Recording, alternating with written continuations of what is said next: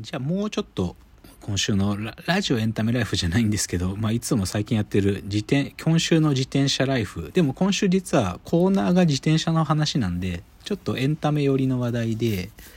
あのー、万遍、漫画の漫に勉強の弁って書く、万遍っていうコンテンツを NHK がもう結構長く作ってて、どういう番組かっていうと、あの、浦沢直樹先生が、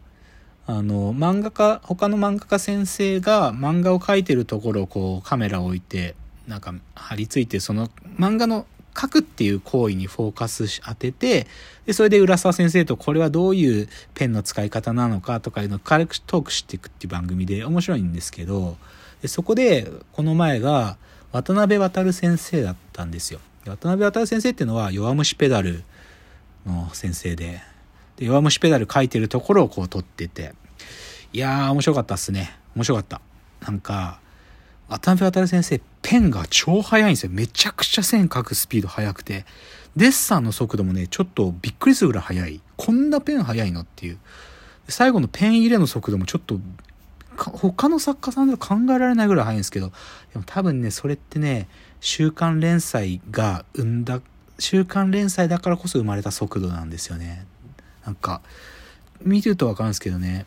でも、その速さが逆に漫画の、なんていうかな、そのスポーツ漫画なんで、自転車なんで、そういう自転車の躍動感みたいなのに繋がってるんだと思うんですけど、でもやっぱ週刊連載はこれぐらいの速度で書かなきゃいけないのかってのは分かって面白かったですね。渡辺渡先生のまんべんは面白かった。じゃあ冒頭最後今日の格言言って。えっ、ー、と、今日の格言。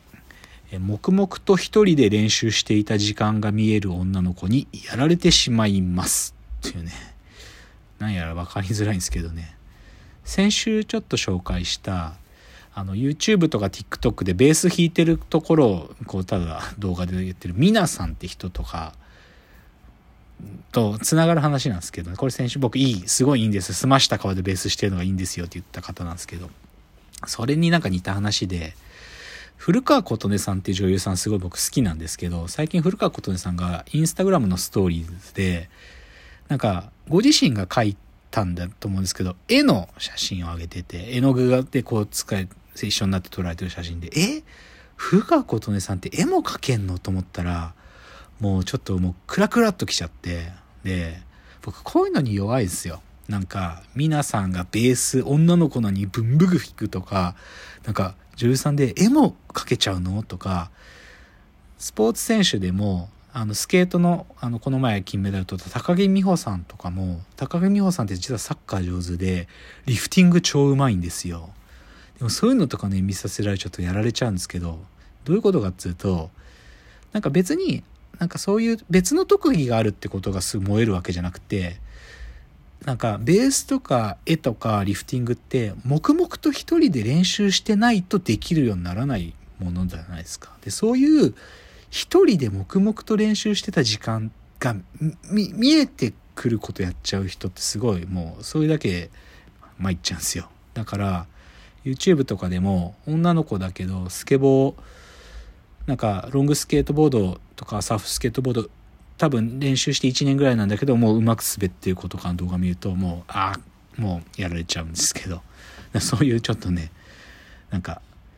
好きになるポイントなんですけどね、なんかこう、一人で黙々とやってたみたいなのが見えるっていうのはね、僕はちょっとやられちゃうっていう、そういう話でした。ではコーナー参りましょう。ロフトプラスワンへの道。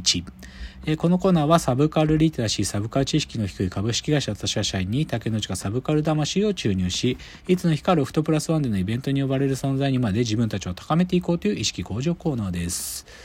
じゃあですね、今日はちょっと深谷さんがいないんで、僕が一人で撮っているやつなんで、ちょっと今日のテーマはちょっといつもと趣が違ってこんなテーマです。今日のテーマ、ロードバイクでの東京湾一周のエピソードトークをします。つんでね、今日はなんかこうサブカルチャー紹介するんじゃなくて、一人で喋ってるんで、テンションが高く維持できる必要があるんで、エピソードトークをしてみようと。で、先週のラジオトークでもちょっと予告してたんですけど、週末土曜日と日曜日の午前中までで、やりたかった、まあ、ロードバイクに最近ハマってるんですけど、そのロードバイクで、東京湾一周っていうのに行ってきたんで、そのちょっと東京湾一周、まあそこでまあちょっといろいろね、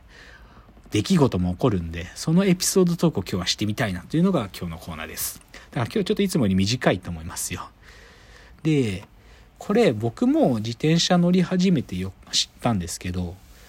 東京湾一周っつって、まあ略して湾一ってサイクリストたちの方たちは呼ぶらしいんですけど、湾一で、実は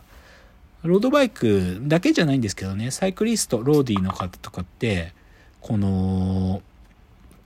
一周ってのが好きなんですよね。なんか。僕も知ったん、自分でやり出して知ったんですけど、東京湾一周を湾一っていうのと同じように、例えば関東だったら、三浦半島一周するの、三浦市って言ったりとかね、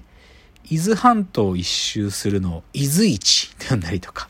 あと、あの、霞ヶ浦、あの、湖の周りをぐるっと一周する、霞ヶ浦一周のことを霞市って言ったりするんですよ。で、この何市っていうのがすごい、実は、ロードバイクというかサイクリストたちの中で結構たくさんあって、例えば佐渡島一周する佐渡市とか、富士山を一周する富士市とかね。まあ、近く浜名湖を一周する浜市とか、こういうのたくさんあるんですよ。淡路島一周淡市、琵琶湖一周琵琶市、小豆島一周豆市とかね。九州の阿蘇山を一周する阿蘇市とか、こういうのになるんですよ。で、それの、東京湾一周バージョンが湾1って言って、それにちょっと先週土曜日曜で行ってきたんですけどね。で、まあちょっとどういうコースなのかって、ざくっと言うと、まあうちは新宿なんで、新宿から出発するんですけど、山手通りバーって行って、まず品川の方向かうんですよ。で、品川の方まで行ったら、そこから国道をずっと立って川崎、横浜の方行くんですよ。で、横浜の方からさらに違う国道の進んで横須賀行って、で、三浦半島の先っちょにある栗浜港っていう栗浜の港に行くんですよ。で、そうすると、栗浜港から千葉の方まで車が乗せられるフェリーが出てて、東京湾フェリーって言うんですけど、で、そこに自転車も乗せられるんですけど、そこで自転車と一緒に乗って栗浜港から千葉の金谷港ってところまで行くんですよ。で、で、そこから自転車そのまま乗って行けちゃうんで、そこから千葉まで移ったら、えっ、ー、と、金谷から、えっ、ー、と、富津とか、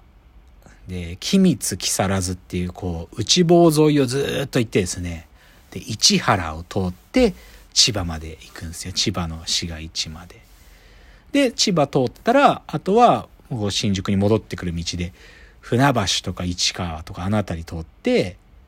で、東京都に入ってきて、あとはまあ、あのー、新宿まで帰ってくるっていう。それが、まあ、ほん、なんか、東京湾一周よくやる人は東京駅から出発するっていうのがなんかよくあるパターンで東京駅から今僕が言ったコースなんですけど僕は家が新宿なんで新宿が出発地点でそこまで一周してくるっていうのが東京湾一周11なんですと。で、これに行ってきたと。で、そのエピソードトークをしますけど、じゃあ、ちょっと前半なんですよね。まず、その、品川から川崎、横浜で、横須賀の先の栗浜港まで行くっていう。で、正直ここまでで6、70キロ走るんですよ。この新宿から行く時点で。70キロ超えてると思うんですけど、で、今回、この栗浜湖、三浦半島ぶっと行って栗浜湖行くまでは、ちょっと僕の中ではできすぎなくらい、ぐんぐん行ったんですよ。国道15号、品川の辺りから国道15号を乗って、えー、っと、横浜ぐらいまでは行くんですけど、で、そっから16号、国道16号に変えて、えー、っと、横須賀で、栗浜まで行く。これね、正直言ってできすぎなぐらい、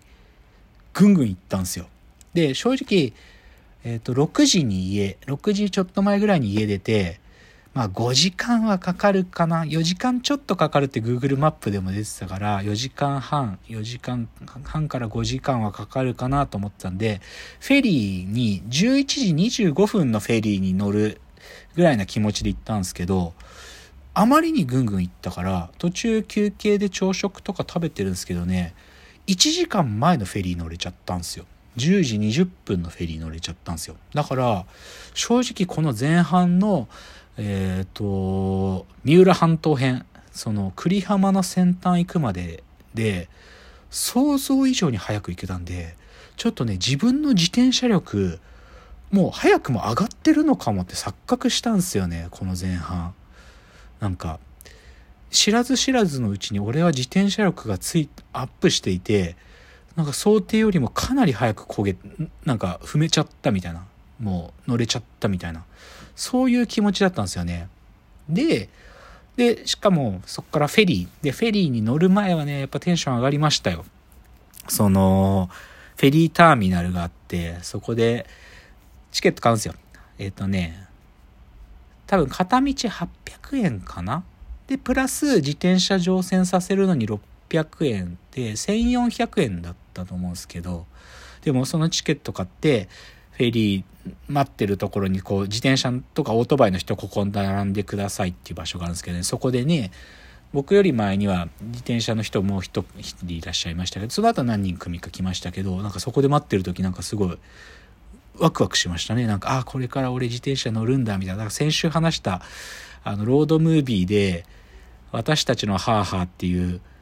フェリーに乗って東京まで来よう自転車で東京まで来ようって女の子たちと同じ気持ちみたいな気持ちだったんですよ。けどねそっからねちょっとフェリーの中でねちょっとその気持ちを萎えさせる出来事があったんでじゃあ次のチャプターでその話に行きますね。次です。